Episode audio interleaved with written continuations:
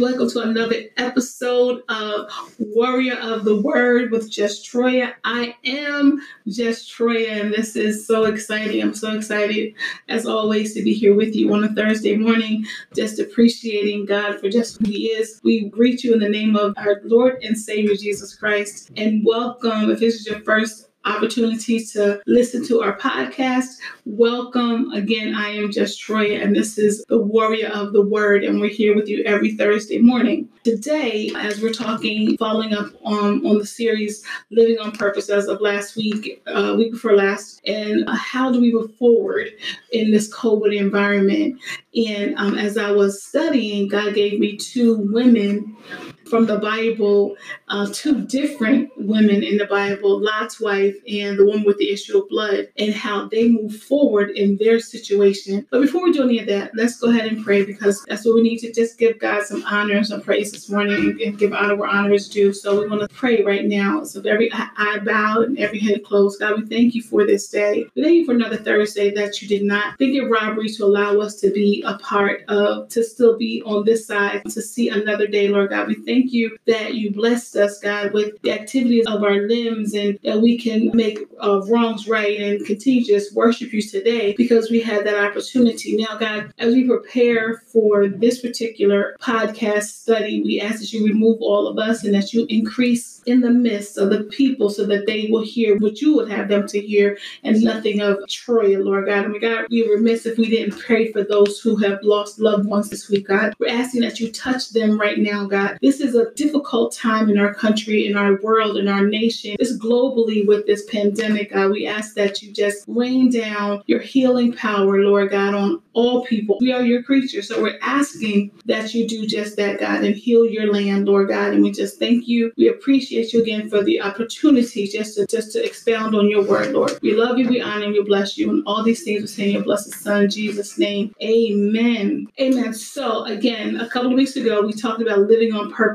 and what that means as we begin to recognize that we need to move forward in those things that God has ordained for us to do. And with that, so how do we move forward? Like I said, as I was I'm preparing for that for my Saturday Soul School Saturday, the Bible Made Easy course that's on Facebook Live, God gave me the example of two women and how different their response was to when God told them to move, or when they needed something from God, or in this pandemic, we are at home, we're we're locked in, we don't know what tomorrow's going to bring, but we have an opportunity because God has given us free will to decide how our attitude, what attitude or what posture we're going to use as we move forward through this pandemic. And the first one being of Lot's wife. And we find Lot's wife in Genesis nineteen, verses seventeen and twenty-six. And this is in the Old Testament. For those who don't know how the Bible is breaking down, there's Old and there's New Testament. Genesis is the first book of the Bible. It's the book, and it's the book of creation. And it was uh, widely reported that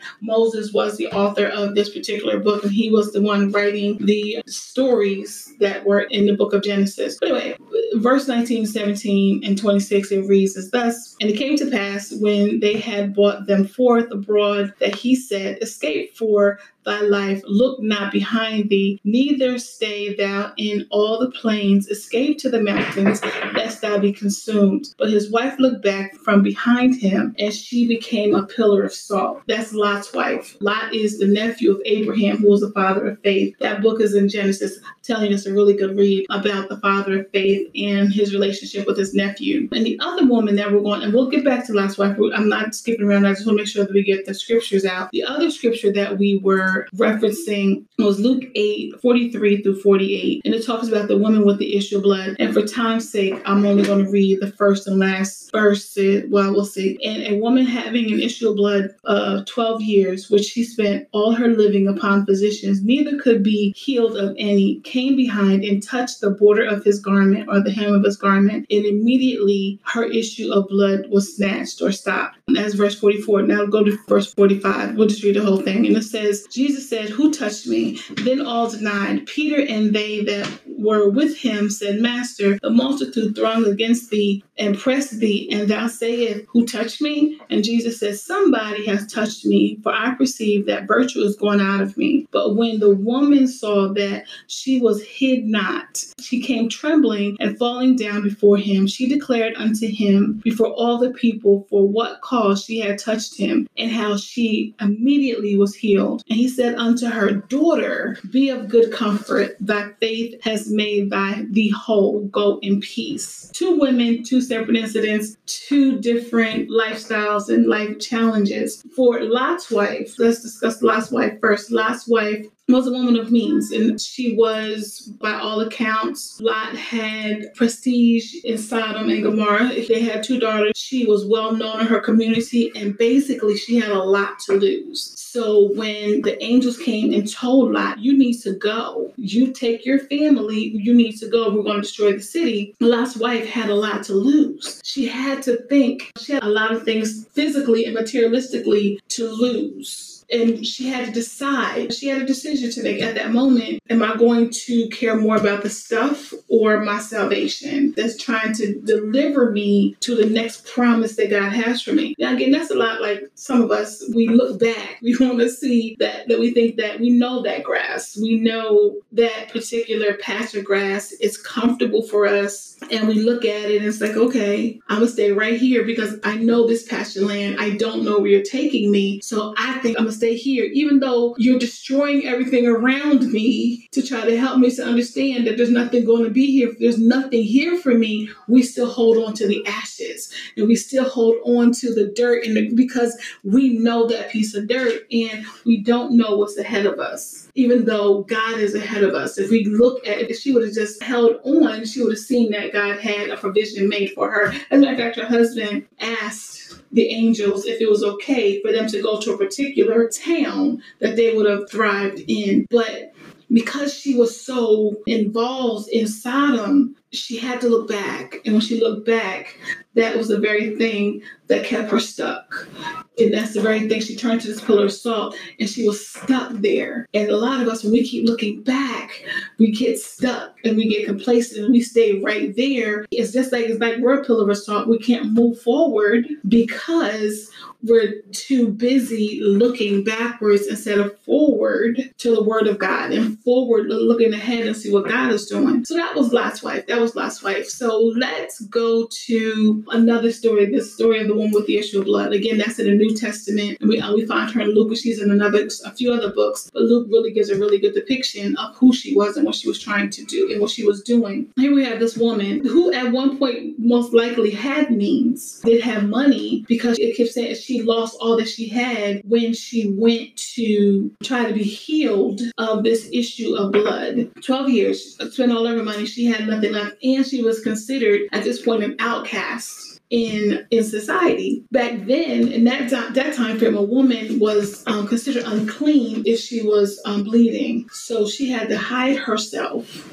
She was not permitted to be in society with her issue. What I love about her is that she was determined, excuse me, to find a healer for her issue. But she said, and then she heard about this Jesus and how he was healing people. And she was like, if I can just get to him, I will be made whole. If I can just, I can hear her framing up in her mind. Again, two different people, two different attitudes. One who had everything materialistically to lose and one who had already lost everything. Lot's wife, I have a lot to lose. I don't know what this grass looks like. I have a lot to lose. Well, with the issue of blood, I have nothing to lose. I have nothing else but to do but to focus and trust God at this point. And some of us, where we are right now, particularly in this COVID environment, locked in, locked down, a lot of us are saying, oh my gosh, what do we do? How do we do this? It's too much.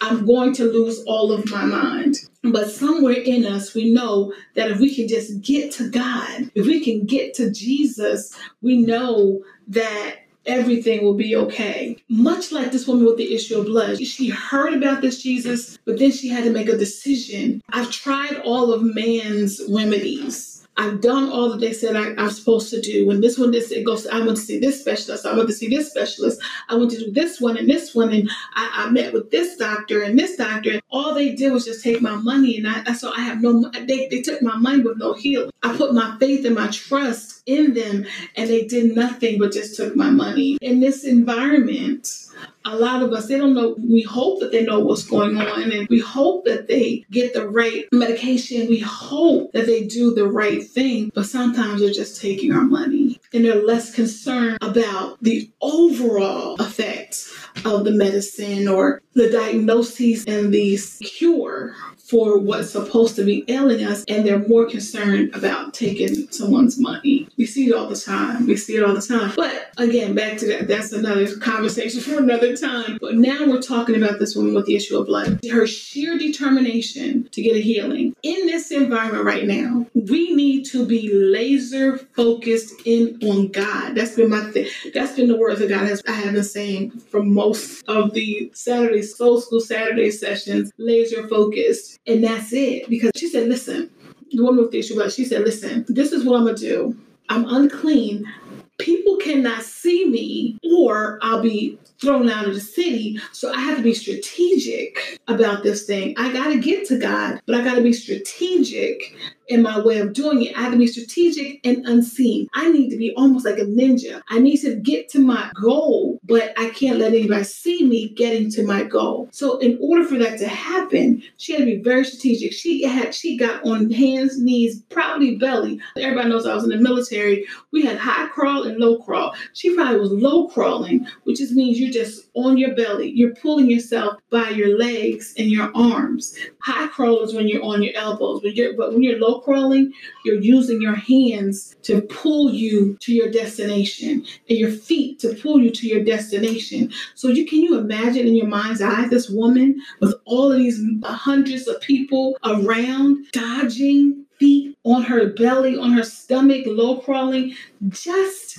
to get to the hem of Jesus. She said, I don't need to touch his whole body. I don't need his hand to heal me. I know that there's enough Jesus and God healing power in all that he touches. The only thing, and he's wearing his clothes. So if I can just touch the hem of his clothing, I'm certain that that would be enough to heal me. That's the attitude of faith and praise that God is looking for us in this particular time. God, even if I don't see your, if I don't see your face, I may not see your face, but I can get to the healing if I can touch the hem of your garment. God, my attitude is this.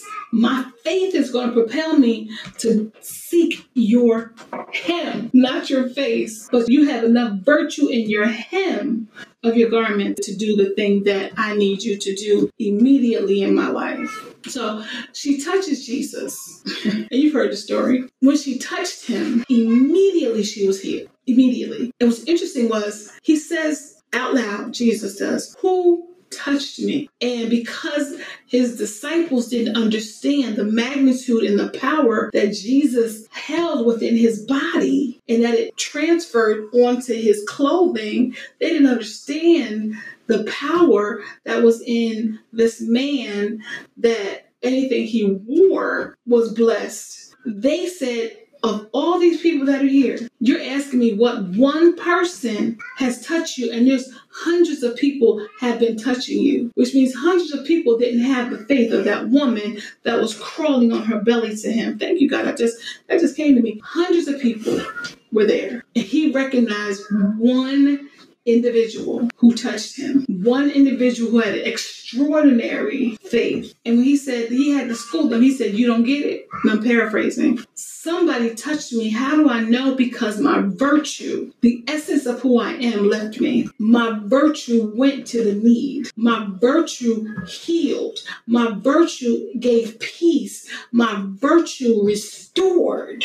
My virtue left me. A part, a part of somebody took something from me that they needed. That's how I know that somebody touched me, because her somebody's faith, somebody's faith ignited, somebody's need ignited my virtue. And because Jesus said what he said, she was forced to now reveal herself to him, which was dangerous all in itself. Because remember, we said that because of her, of her state of bleeding, she was no longer allowed to be amongst the community. So she was at risk of getting into serious trouble, but she had to reveal herself because she stopped Jesus in his tracks. And she had to reveal herself. And when she stood up and she said, it was me, I did it. And immediately I was made whole. So I was just trying to get to you because I needed a healing. I needed my situation to change. And I tried everything else. I've tried everyone else, but I haven't tried you.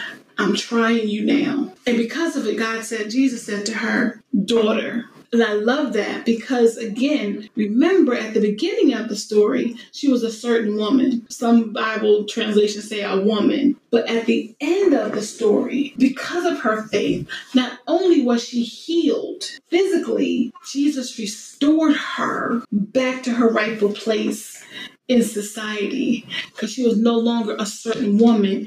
He called her daughter, which means he welcomed her back into the house of faith. Because of her faith, he said, now go in peace. So what does all this have to be? What am I saying? We have a choice today. We have a choice. We have a choice that we can act like Lot's wife and remember the olden days and get stuck because we don't want to move forward. Or we can look, we can, we can focus our gaze on our goal and understanding that our goal is tied to our faith in Jesus Christ. And we have to sometimes understand that we may have to crawl on our bellies to get to our promise. And our promise is in Christ Jesus. And when we touch the hem of his garment, it's going to ignite Jesus in heaven to look over at his daddy and say, Daddy, somebody touched me. And he's going to say, well, son, how do you know that out of all the millions of people who are on quarantine right now through this COVID pandemic, how do you know who it was who touched you? Because, Daddy, my virtue has left me. That one faithful person, that virtue, my virtue left me because of that one person. And because they had their minds and their, their attitude focused on us and not us. They didn't look at the circumstance. They clawed their way to us. And that's all God is to do, to do today is keep our eyes on him and have the faith to understand and to know that God is our sustainer. God is our healer. God is our way maker. God is our Jehovah Rapha, our Jehovah Nisi, our Jehovah Shalom. But the question is yours. And I'll leave this question with you as we prepare to have prayer. Who are you going to be? Lot's wife or the woman with the issue of blood? Be blessed. Now let's, we're going to go ahead and pray out. Our Father and God, we come to you, Lord, just thanking you again for another day to expound on your word, Lord God. We thank you that you have given us your word so that we can get to know you a lot better. But God, now as we start to move from COVID and we start moving forward, God, we're asking that you sharpen our attitudes so that we do not get stuck like Lot's wife and we don't remember what life looked like pre-COVID, but that we look forward into what you have lied ahead for us and the blessings that that you have for us. And if we have to crawl on our bellies, we're going to do just that to get to you and you and only you, because we want to hear your son Jesus Christ when he says, who touched me? Because my virtue has left me. Who touched me? Because my healing power has left me. Who touched me? My peace has left me. Who touched me? We want to be able to hear Jesus say that, but we also want him to hear him say is, daughter, son, your faith has made you whole. So go in peace. So God, now as they go on about their day, we ask that you allow them to go in peace. We appreciate you and we love you. We say all these things in your blessed son, Jesus' name. Amen. And it is so.